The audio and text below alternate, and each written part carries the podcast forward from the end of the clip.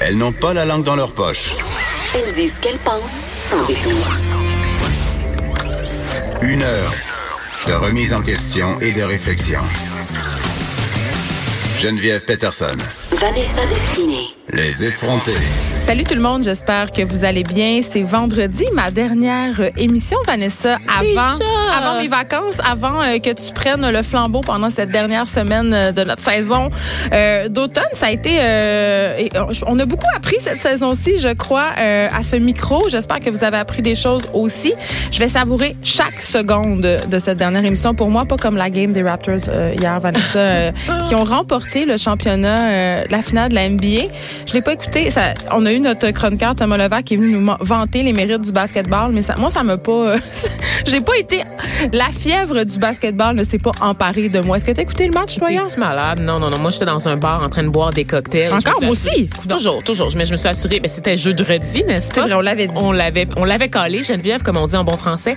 Mais non, je me suis assurée d'être dans un endroit où il n'y avait pas d'écran géant, là, pour voir le match, pour être distrait Fait que par t'es le pas match. allé sur Crescent. ou- T'es-tu malade? Non, non, non. Je te dis, je me suis pas remise encore de la fin de semaine du Grand Prix, donc euh, c'est ça. J'allais pas me découvrir une passion instantanée pour un sport que On n'est pas des suiveuses. Non, non, un- non, vraiment pas. Non, moi, j'étais- des influenceuses. Exactement. Moi, j'étais dans un, j'étais dans un bar pour festi euh, dans un restaurant pour euh, fêter le festival de ma fête parce que tu sais, je vais avoir 37 ans ce dimanche. Oui, je suis Un vieille. chiffre rond.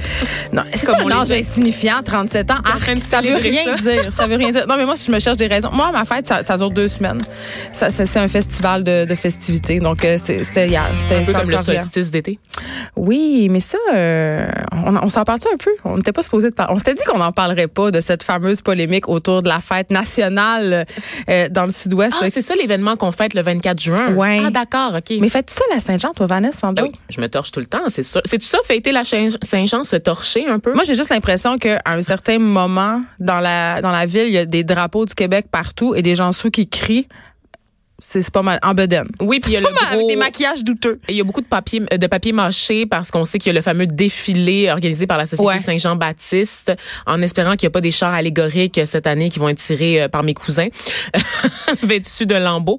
Mais pour vrai, euh, non, c'est souvent l'occasion d'aller voir des spectacles. Il y a tellement d'événements culturels en ville. Tu sais, c'est comme les francopholies aussi. Ouais, mais de savoir comment les gens en région fêtent la Saint-Jean. Donc, nos auditeurs, là, si jamais vous voulez nous donner un aperçu de- des festivités dans votre région respective, ça serait le fun à entendre. Ben, je pense que c'est des shows, mais je pense qu'on n'a pas assez parlé. Le, le poil de Catherine Dorion a pris beaucoup de place euh, dans la polémique, mais moi, ce qui, me, ce qui soulevait mon indignation, c'était l'organisation de son spectacle national. Je l'ai comme pas compris. Pourquoi elle organisait un spectacle national? ça? Catherine Dorion? Je savais pas qu'elle organisait un spectacle Ben oui, elle, national. organ- elle Tu organise, m'apprends ça. un, elle organise un, un spectacle national dans la région de Québec. Toute seule? En marge de la grande célébration? Ben oui, puis c'est avec un genre de rappeur. En tout cas, c'est un peu, c'est un peu bizarre. Mais il y a des rappeurs partout en cette année. Je pense Mais j'espère qu'elle a vérifié son casier judiciaire avant d'organiser des choses avec Non, mais c'est la nouvelle grosse affaire. Puis je me rappelle, j'avais été à un party de la Saint-Jean à Laval, dans un Ben grand parc. Ouais, ouais, je te jure, il y a Est-ce que quelques c'était au années. centre d'achat? Non, non, c'était vraiment dans un grand parc de Laval et c'était super comme site. C'était comme l'équivalent du parc Maisonneuve à Montréal, mais genre sans la plèbe vraiment désagréable parce qu'on sait que Laval, bon, c'est plus familial, c'est plus, c'était plus tranquille, je te dirais. Et les gens, j'entendais des gens chialer parce que tu sais à l'époque, bon, il y avait Corias, il y avait Claude Pelgag, tu sais, il y avait vraiment une belle part au rap puis à la relève. Et beaucoup de gens s'étaient plaints, des gens plus âgés qui étaient installés avec leurs chaises, Geneviève. Ah, il voulait avoir Éric Lapointe. Oui, puis je- Robert Charlebois, puis il se plaignait que les jeunes savaient plus faire le party parce que c'était juste de la musique déprimante puis du rap, de la Oh, musique de rue. Ça, Ouais. là, ça m'a... euh, C'était tout un clash. Il y avait un clash générationnel assez incroyable. Mais ils peuvent se commander des spectacles de Robert Charlebois sur Illico. Oui, oui. Très facile. Aller Ils le voir euh, à l'étoile de Brossard. Mais pour en revenir à, à la polémique autour du solstice d'été, il y a un arrondissement de Montréal en ce moment qui, qui a maille à partir avec la ville de Montréal parce qu'ils ont, fait des- de l'affichage, ils ont remplacé euh, la fête- le nom fête nationale par solstice d'été. Et euh, je crois qu'il y avait eu des subventions de la ville là, pour, pour faire les affiches. Donc la mairesse Plante les a sommés de revenir à fête nationale. Et euh, ben c'est ça, les gens n'étaient pas contents. Puis je, je, comprends pas vraiment l'idée de faire euh, le solstice d'été, là, si ce n'est que pour je, satisfaire un grou- des groupes ethniques qui n'existent pas, qui ont Qui sûrement existent- rien dit. Qui ont rien demandé. Voyons donc, quel On groupe ethnique ne ça? sait pas que c'est la Saint-Jean le 24 juin? Je veux dire, voyons là, on a cohabité en paix pendant pendant des décennies. Il n'y a Oui. pas personne qui a fait cette demande-là. Moi, je pense que c'est une vulgaire erreur de communication de la compagnie de PR, tout simplement, qui ont voulu faire quelque chose parce que les célébrations dans cet arrondissement, l'arrondissement du, du sud-ouest, c'est pas échelonné seulement, mais tu sais, c'est pas juste le 24 juin, c'est échelonné sur plusieurs jours. Donc, ils ont voulu regrouper tout ça sur une espèce de fête de quartier. Donc, OK, bon, on va marquer le coup d'envoi du solstice ou whatever, mais en oubliant que l'élément central, ce qui permet, en fait, d'avoir des festivités sur autant de jours, c'est la base, le 24 juin, en fait, la fête nationale, tu sais. Mais est-ce que c'est encore lieu d'être, cette fête oui. nationale-là? Je sais, ben, moi, ça, je ressens pas le besoin de souligner euh, mon nationalisme, mettons, euh, à une date précise. Mais Ah ça, ouais? Mais, ça, mais je sais pas, je me questionne. C'est ça, tu disais, euh, est-ce que vous fêtez la Saint-Jean? Comment vous fêtez la Saint-Jean? Mais moi, je suis curieuse de savoir si vous fêtez encore la Saint-Jean, si vous faites quelque chose, si vous soulignez euh, cette fête-là. Parce que moi, j'ai tendance à penser, du moins si je me fie à mon entourage, j'ai tendance à penser que c'est une fête que les jeunes soulignent de moins en moins. On profite du congé, mais. Ben oui, ça, c'est vrai. Ça, Est-ce qu'on se fait des barbecues de Saint-Jean comme avant? Parce que moi, au Saguenay, euh, quand j'étais jeune, c'était la grosse affaire. Là. On allait sur le bord du lac Saint-Jean. Euh, Il y avait des milliers de personnes. Les riverains capotaient par ailleurs parce que les- leur terrain était détruit. On était comme des influenceurs. on se promenait puis on, on décimait absolument tout leur aménagement paysager. Mais c'était des très, très, très gros feux. Il y avait des milliers de jeunes qui se ramassaient là. Sur les plaines aussi, des fois, on descendait à Québec sur le pouce. Excuse-moi, maman, des fois, je t'ai menti. Des Oh. fois, j'ai dit que j'allais fêter la Saint-Jean chez mon ami puis on descendait à Québec sur le pouce, sur les plaines de Oh my God. Oh là là, mais rien arrivé de mal, sauf des drogues. Mais euh, voilà, on est allé euh, souvent aux plaines d'Abraham. C'était un gros happening. Et là, j'ai l'impression justement que c'est devenu un peu quétaine, un peu la fête euh, des gens euh, d'une autre génération que la nôtre, euh, les gens qui ont connu les référendums, justement, qui sont peut-être plus souverainistes que nous. Ben, en tout cas que moi. Je sais pas, toi, c'est quoi ton Mais allégeance? je pense qu'il y a une certaine amertume Un aussi peu. liée à Ouais, Saint-Jean. un- C'est weird. Ben, on est fâché contre, contre le Parti québécois, je pense un peu. Puis ça, Ben, ça a des répercussions sur notre image de la fête nationale. Je lance ça de même, mais je pense que oui. Je pense que les gens sont fâchés aussi euh, pour d'avoir perdu les deux référendums. C'est a cette amertume qu'on Ils sont mauvais perdants. Ouais, ben je, je peux comprendre, je peux comprendre l'origine des tensions, tu sais comme comme personne racisée là qui est née au Québec. Ben je oui. comprends tout ça évidemment tous ces enjeux là, mais je- je- en ce moment, on n'a aucun projet de société, Geneviève, pour allier les gens, puis non interdire une femme voilée Notre seul projet, c'est interdire le plastique d'ici 2023. Ben oui, c'est pas un projet de société. Il C'est pas un rien- projet Il identitaire. y a rien de fédérateur, il y a rien de mobilisateur en ce moment dans l'air du temps. Fait que c'est sûr que c'est ça qui contribue. Il y a le lobby anti-boile qui, est- qui est pas mal euh, fédérateur. Ouais, mais ça c'est ça. rassemble beaucoup de monde. Ouais, comme, comme je te dis, c'est pas vraiment un projet de société d'empêcher des gens d'enseigner de d'enseigner à nos enfants parce qu'ils ont un, un- un foulard sur la tête. Je veux Hmm. dire, à un moment donné, il va falloir se rallier autour de, de quelque chose d'autre, d'un peu plus solide, si on veut raviver la flamme nationaliste et souverainiste euh, au sein de la population. Là, j'ai vraiment juste l'impression que, tu sais, on le sait là, chez les, nouvelles générations, c'est en perte de vitesse l'idée d'un Québec pays parce que bon, on est dans le croisement de la mondialisation puis tout ça. Oh, et là. puis la- le Parti québécois a perdu beaucoup de joueurs Ben avec oui. la charte euh, des valeurs. Là. On va on va pas se le cacher. Puis le fait que la société soit de plus en plus métissée, je pense que ces valeurs-là de nationalistes qui sont très, très, très monolithiques appellent de moins en moins les jeunes qui ont grandi justement dans cette mondialisation. En fait, le Parti québécois n'a pas le monopole du nationalisme. Ben c'est ça que la jeune Ben, c'est ça génération qu'on a de la misère. on- C'est ça, les plus vieux ont de la misère. C'est d'habiter au Québec. Tu peux aimer le Québec et tu peux vouloir un Québec fort dans un Canada uni, pour reprendre des mots d'un vieux politicien, sans sans renier, tu sais, ton identité. C'est ça. Sais, moi, euh, je veux dire, je veux que la, la province continue. Je, veux- je, je considère qu'il y a des dossiers qui doivent être portés uniquement par le Québec et je suis pour la présence solide du Québec à Ottawa, tu sais. Mais je, je ressens pas le besoin de nous D'être un pays. d'être un pays Moi pour autant. Parce que les dit. frontières ont éclaté partout. On là. vient de dire, on n'est pas souverainiste. Bon, Voilà. on va avoir beaucoup de courriels. Euh, parlant de courriels, oui. hier, on a organisé un concours. Oui. Un concours important, Vanessa, parce que on le sait, le prix du céleri s'est enflammé. Et ça, c'est pas parti pour s'arranger, là, parce que j'ai vérifié tantôt, le céleri qu'on a acheté est toujours à 5 à l'épicerie du coin.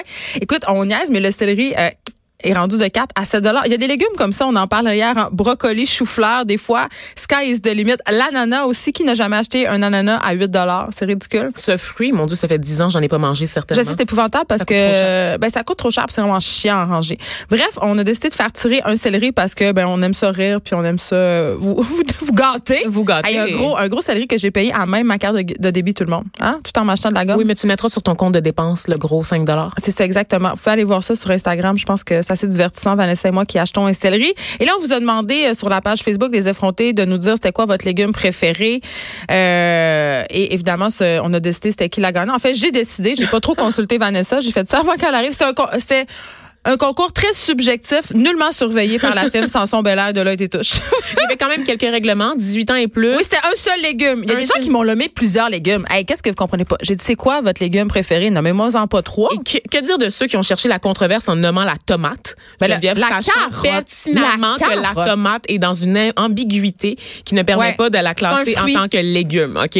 Ça, là, c'est du. Hey, c'est des petits drôles. Ça, ça, vous êtes hors concours. Vous dites tomate dans un concours de légumes, vous êtes pas. concours.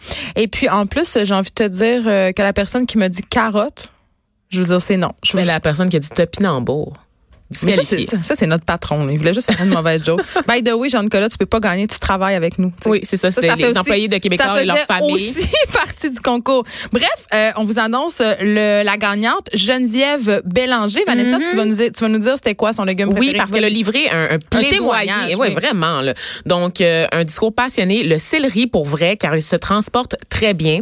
Je peux en manger et perdre des calories en la mangeant. Bon, le dip dans lequel je le trempe annule tout ça, mais...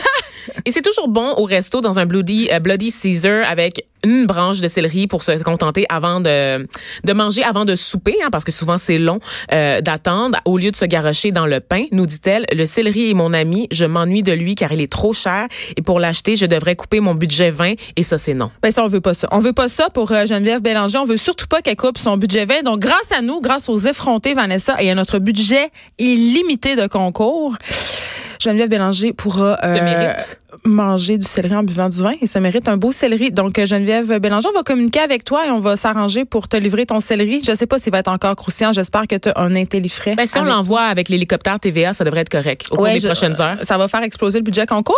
Euh, J'ai envie de vous dire en passant, puisqu'il a été question de Bloody Caesar, que c'est le drink que j'aille le plus au monde. Je pensais que c'est les apérols spritz. euh, Ben, ex, ex. J'en ai bu un hier en passant à toi. Un Bloody? Oh, non, un, un apérol spritz. Ah, mais Je l'ai siroté, j'ai pris mon temps. En pensant à moi? Oui. Je sais pas comment prendre ça. comment je devrais prendre ça, tout le monde? Écrivez-moi. J'en ai aucune idée. Euh, Vanessa, tu l'as dit tantôt, nous sommes des influenceuses. À partir de quand on devient un influenceur sur les médias sociaux, c'est quand même euh, contestable et contesté. On dit, y a, certains avancent que ça prend 10 000 followers. Du moins, Instagram, euh, tu peux avoir accès à la fonction swipe up seulement à partir de 10 000 followers. Et pour ceux qui savent pas c'est quoi la fonction swipe up, euh, quand vous faites des stories et que vous voulez envoyer des gens vers un hyperlien, c'est-à-dire vers un site web, vers un teaser de film, vers n'importe quel projet, en balayant l'écran vers le haut, on peut avoir accès à ce site-là, mais c'est seulement à partir de 10 000 followers sur Instagram. Donc, j'aurais tendance à dire que ça prend 10 000 followers. Donc, je ne suis pas une influenceuse parce Moi que j'en ai seulement plus. 5 000. Euh, mais euh, une amie à moi qui travaille euh, à la grosse business, qui est une, une agence de marketing d'influence, en fait, qui utilise euh, les médias sociaux pour euh, faire euh, du marketing, me disait que euh, quand tu as 5 000 followers, tu peux être considérée comme une micro-influenceuse, c'est-à-dire une influenceuse de niche. Par exemple, moi, je pourrais être considérée comme une fille qui influence les mères parce que j'ai trois enfants. J'ai des sujets très nichés. Donc, certaines marques, euh, des fois, font appel à moi pour parler euh, de, leur, de leurs produits. C'est-tu vrai? Ouais, mais je dis toujours non. Pourquoi? Ben parce que euh, ben justement, je suis pas une influenceur. Puis en plus de ça, euh, j'ai envie que quand je parle de des affaires sur Instagram, euh, que ça soit euh, vrai entre guillemets. Si je dis à tel restaurant ou si je dis j'ai acheté tel truc, c'est parce que j'aime ça pour vrai, pas parce que j'ai été payée pour le dire. Les deux seules fois où j'ai accepté des gratuités ou des rabais, c'est euh, quand euh, à un moment donné j'étais ambassadrice du gym Locomotion, un gym que je fréquente toujours et où je paye mon abonnement by the way, euh, parce que je, retournais au sport, puis on faisait une expérience avec le Châtelaine. Donc j'ai eu six mois d'abonnement gratuit avec un entraîneur, puis j'ai fait, euh, je, je parlais de mon expérience, euh, tu sais, je faisais des chroniques sur qu'est-ce que ça me faisait le sport et tout, mais j'étais très libre. Et euh, mes cheveux. Mes cheveux, euh, les ra- mes rallonges de cheveux euh, que j'ai fait, ça fait pas longtemps. J'ai eu un, quand même un bon rabais pour le mettre sur Instagram. C'est tout. Ah ouais, mais Ouais. t'es en voie là, de devenir euh, une, une influenceuse. Ben non, même, ça, mais ça m'intéresse pas vraiment parce que tu sais, euh, j'ai un film, je sors un film qui au mois d'août qui est fabuleuse, ouais, qui, qui porte sur ce sujet-là. Donc ça, ça m'intéresse pas de devenir influenceuse pour la simple et bonne raison que c'est vraiment un métier. Et puis si tu veux devenir influenceur, tu sais, ça arrive pas comme ça. Et là, je te parle d'un- d'une enquête en fait que la presse a fait paraître J'adore. ce matin. Comment devenir influenceuse en trichant. OK? Euh, moi, j'ai lu ce texte-là et j'ai plein de choses à dire, Vanessa, parce qu'évidemment, je trouve qu'il y a plusieurs angles morts, mais c'est quand même une démarche intéressante pour ceux qui sont peu familiers avec le monde d'Instagram, le monde des influenceurs, justement, comment ça fonctionne. Alors, leur journaliste, euh, pendant presque un an, a créé un compte, OK, euh, et euh, utiliser des méthodes controversées pour faire mousser sa popularité sur le média social. Donc, son compte qui s'appelle The Pretty Runner et qui est sur Instagram, évidemment, euh, ben, en quelques mois, euh, ben, c'est ramasser des abonnés, mais moi, c'est ça qui me fait un peu sourire. C'est pas si facile que ça, se ramasser des, des abonnés sur Instagram. Ben, Mais je suis pas. La pensée populaire en ce moment, puis c'est ça que je déplore un peu quand on parle des influenceurs, c'est de dire, ben, t'as juste à être sur Instagram, puis ça va marcher, puis il y a des gens qui vont te suivre. Ben non. Il y a tellement de monde sur Instagram, tellement de monde qui veulent être influenceur qu'il faut qu'il faut qu'il y ait quelque chose de plus. C'est comme c'est un autre star system, tu sais. Ah ben oui, ça il y a, c'est il y a- sûr. il y a pas de recette. tu sais. Il faut un moment, un momentum. Il faut que tu occupes une, une niche qui est pas occupée. Donc, c'est ça, cette journaliste-là, euh, elle a constaté après quand même quelques temps qu'elle avait pas tant que ça euh, de followers, tu sais, que ça marchait pas vraiment son affaire. Donc, elle s'est tournée vers un, un influenceur français, un coureur, ok, un autre coureur, parce qu'on se rappelle que son compte s'appelle The Pretty Runner, donc c'est un compte de course, euh, qui semblait avoir recours des pratiques un peu douteuses, c'est-à-dire l'achat d'abonnés. OK? Ça, l'achat d'abonnés, ça veut dire que tu t'en vas, euh, il y a des compagnies sur Internet, tu les paies et ça génère des abonnements sur ton compte. Mais attention, c'est pas cher, là, en plus, là. Je veux juste Ben te oui, c'est ça que j'ai vu dans le reportage On- on et l'a qui m'a fait. fait capoter. Moi, je l'ai fait, pour mon film quand on a fait de la recherche. On euh, parle d'un 20 dollars là pour avoir euh, une centaine de- de d'abonnés. Il y, a je même, veux dire. il y a même des sites chinois. Mon amie, la réalisatrice avec, qui j'ai réalisé le film, elle n'est pas très active sur Instagram. Fait qu'on a fait beaucoup de tests avec son compte. Puis pour 100 dollars, elle pouvait acheter 10 000 abonnés. Mais le hic là-dedans, là, c'est que ce qui intéresse les marques, tout le monde, parce qu'on le sait, le, le nerf de la guerre, c'est ça. Pour les influenceurs, pour que tu gagnes ta vie, il faut qu'il y ait des marques qui s'intéressent à toi. Puis pour qu'ils s'intéressent à toi, il faut que tu aies beaucoup d'abonnés. Plus tu en as, plus c'est payant. Par exemple, on va prendre une influenceuse euh, comme Elisabeth Rioux, euh, qui a les maillots de bain Oaka. Euh, elle, a plus d'un million d'abonnés sur ses plateformes. Et ce qui rapporte, c'est pas le nombre d'abonnés. Oui, ça rapporte, mais il y a un autre paramètre que les gens oublient et dont on n'est peu au courant, ce sont les interactions. C'est-à-dire que si moi j'ai un million d'abonnés, mais que ces abonnés-là, parce que je les ai achetés particulièrement sur des sites chinois, indonésiens, asiatiques, it, là, parce que c'est là que ça se passe, euh, ben ils vont rien faire. Ils vont s'abonner, mais ils vont pas interagir. Ils vont pas être une communauté. Parce que c'est ça que les marques cherchent. Ils cherchent une communauté. C'est pas tout d'avoir 3 milliards euh, d'abonnés. Là. Si t'as pas de likes, si les gens commandent pas, s'il y a pas une espèce de... euh, de micro-sociétés qui se développent autour de toi, autour de ta marque, mais les, les annonceurs ne sont nullement gagnants. Et ça, les marques sont de plus en plus conscientes. C'est pour ça que ça me faisait rire un peu l'article de la presse, bien que c'est super parce que ça explique un peu à Madame Tout le Monde comment ça fonctionne. Mais euh, cette fille-là qui a passé presque un an à se bâtir un compte, que- qui s'est ramassé avec quelque chose comme 15 000 abonnés au final, ce qui est vraiment pas énorme. On s'entend dans le monde de l'influence. C'est un, c'est un un compte de course, là. tu sais. C'est Oui, pas aussi un attends, compte où elle se montrait les founes. là. Euh, c'est là que je m'en vais. Euh, mais quand même, elle a eu 3500, tu sais, il nous disait, elle a eu des offres des entreprises, même de la ville de Montréal, on- elle aurait eu comme 3500 pièces en cadeau puis en argent. C'est vraiment pas beaucoup, là. C'est vraiment pas beaucoup. Ben, moi, je le prendrais, là, Ben, honnêtement. moi hein. aussi. Sauf quand on sait, par exemple, qu'il y a des marques comme euh, Red Bull, tout ça, qui vont offrir, euh, je sais pas, moi, 5-6 000 dollars pour un post. Tu sais, je veux dire, on est ailleurs, là. Mais on est à, pour le monsieur, madame, tout le monde, je m'excuse, mais 3500 dollars pour avoir pris quelques photos Non, qui en prennent tout, en tout, en à quelques faire. mois. En quelques mois, c'est- sur plusieurs entreprises. Ça totalise 3500 dollars. Tu sais, on s'entend, c'est des cadeaux. Ces entreprises-là, ça leur coûte pas ça. Puis l'angle mort de tout ça, dont on parle jamais, avant d'en venir au fun, Vanessa, c'est que les cadeaux des influenceurs, là, c'est pas déclaré à l'impôt. Hein. Ben oui, les fameuses euh, cartes cadeaux de Pio euh, Baudouin là, là, de 250 dollars. là. Effectivement, il n'y a pas besoin de déclarer tout ça. Mais ven- venons-en au fun. Parce que, euh, puis ça, c'est, bon, après avoir observé quand même Est-ce pas qu'on va faire du slut shaming? On va pas faire du slut shaming du tout parce que on, si ça te tente de montrer tes foufounes et de montrer ton corps sur Instagram, libre à toi. Euh, si tu le fais dans le parfait consentement, si tu le fais parce que ça, toi, ça te fait sentir bien, puis parce que tu te sens pas exploité d'une quelconque façon, bravo, fais-le. Mais quand même, une bonne façon pour les femmes d'augmenter son following très, très rapidement sur Instagram, c'est de se montrer.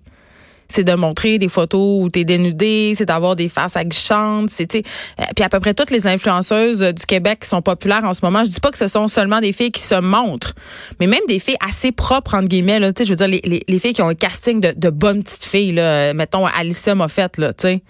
Ben Anne a des photos d'elle en maillot de bain ou elle est sexy. On dirait qu'il faut, c'est obligatoire. C'est un, c'est un média. C'est un passage obligé, en fait. Puis on- après, on voit qu'il y a des contrats qui pleuvent. Là, je pense entre autres à Marina Bastarache, là, qui Ben est oui. influenceuse. Elle a une ligue de maillot pour C'est Simon. ça, qui ne prenait que des photos d'elle en maillot, là, Ah un peu partout dans le monde. Et c'est ça, une compagnie, donc Simons, qui est assez respectable, un fleuron du Québec, Mm-hmm. qui l'invite à développer sa propre euh, ligne de maillot de bain euh, dans ses magasins. Donc moi, je, je me, je suis absolument fascinée de voir comment ce star se développe en parallèle et que tu peux finalement arriver dans le mainstream en te construisant à la fois un fanbase qui est sur le web et en rejoignant les masses qui ont aucune idée pour la majorité de qui tu es. Tu sais, je veux dire, Marina, là, sa ligne de maillots, elle va pogner parce que bon, c'est la saison pour acheter des maillots, c'est des ma- maillots bien basiques. Ben, excuse-moi. les gens Ah savent ouais? c'est qui? Ah oui, mais moi, ma fille, première affaire que j'ai su, c'est que on était au Simon, avoir un maillot Marina Bastarache. Ah ouais, hein? C'est parce que ça s'adresse pas à nous, Vanessa. Ça s'adresse aux filles qui sont plus jeunes que nous, qui suivent ça vraiment beaucoup. Les adolescentes. C'est le, le public de Marimé qui regarde Marina Bastarache puis qui regarde Instagram. Puis moi, c'est un combat quotidien d'expliquer à mes filles que,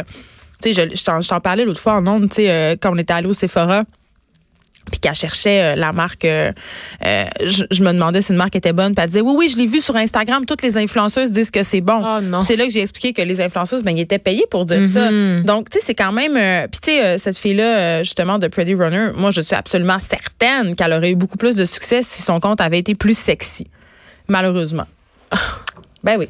Mais moi, ce que je trouve fascinant, c'est que la mise en marché de ces produits-là, le marketing, tu regardes des marques comme celle de Caroline Néron, comme celle de Maï Paiement, puis on dirait que ces influenceurs-là, qui sont assez jeunes, ont appris, tu sais, ne font pas les erreurs de leurs aînés, de leurs prédécesseurs. Qu'est-ce que tu veux dire? Ben, je, je trouve que dans la mise en marché, ils, ils sont smart de s'associer à des compagnies plutôt que de- de- d'avoir leur propre boutique. Tu sais, tout Ben, passe par Elisabeth, la Rio, mise- Elisabeth Rio, elle a fait quand même la ligne de maillot Oaxaca. Et moi, je me questionne beaucoup à savoir Elle a parce pas que. de succursale, tu sais, elle, elle limite Non, les ligne. Avant ligne. ça. Sauf que, sauf que je me, c'est quand même Elisabeth, ce que fait sa, sa- la force de sa marque, c'est son popotin. Donc, le jour où son cul est plus sur Instagram, qui est rendu mou. est-ce qu'elle va vendre des maillots autant? Je ne pense pas. Et elle est brillante, Elisabeth, parce que c'est qu'est-ce qu'elle est en train de faire en ce moment? Elle s'entoure de, elle a développé euh, un peu le, le concept BFF, là. Elle s'entoure d'amis euh, qui ont sensiblement la même shape qu'elle. Des filles jeunes, très, très bien faites, des body swimsuit babe, là. Mm-hmm. Et euh, elle leur passe tranquillement le flambeau. Ah, Tu sais, elle développe un espèce de système un peu d'ambassadrice, comme Victoria's Ah, Secret. Tu comprends? Super intelligent. Mais Donc, elle va pouvoir... s'en- Mais c'est super. J'admire ça, sérieusement. Ben- là, on a tendance à, à dire des influenceurs que ce sont des personnes très, très superficielles. C'est pas vrai. Des nonos, tu sais, mais Ben, au moi, moi, contraire. c'est ça, je suis très tannée de ce discours-là. Ces filles-là, là, euh, puis je sais qu'on a des préjugés euh, envers les filles qui sont sexy, qui sont belles, puis qui se montrent. Là. Qui réussissent. Moi aussi, la, première, j'ai un billet, j'aime pas ça. Tu sais, ça, me- ça me challenge dans, dans, dans mes insécurités féminines.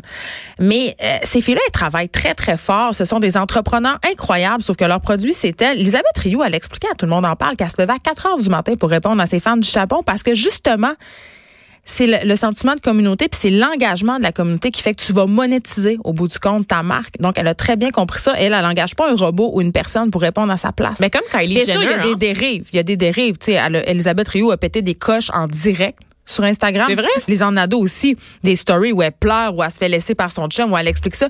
Parce que euh, il y, a, il y a une, proximité tellement grande qui se développe avec tes followers que tu as l'impression qu'il faut que tu justifies absolument toute ta vie. Que tu dois ça rendre des devient, comptes. Ça devient un confessionnal. Ça devient une thérapie à air ouverte. En tout cas, moi, pour vrai, pour avoir consommé pendant un an vraiment beaucoup de contenu pour mon film, j'ai vu, tu sais, on peut suivre, c'est les nouvelles stars de télé-réalité. C'est carrément ça. Hmm. On s'arrête un instant. Effronté, mais renseigné. Les effrontés.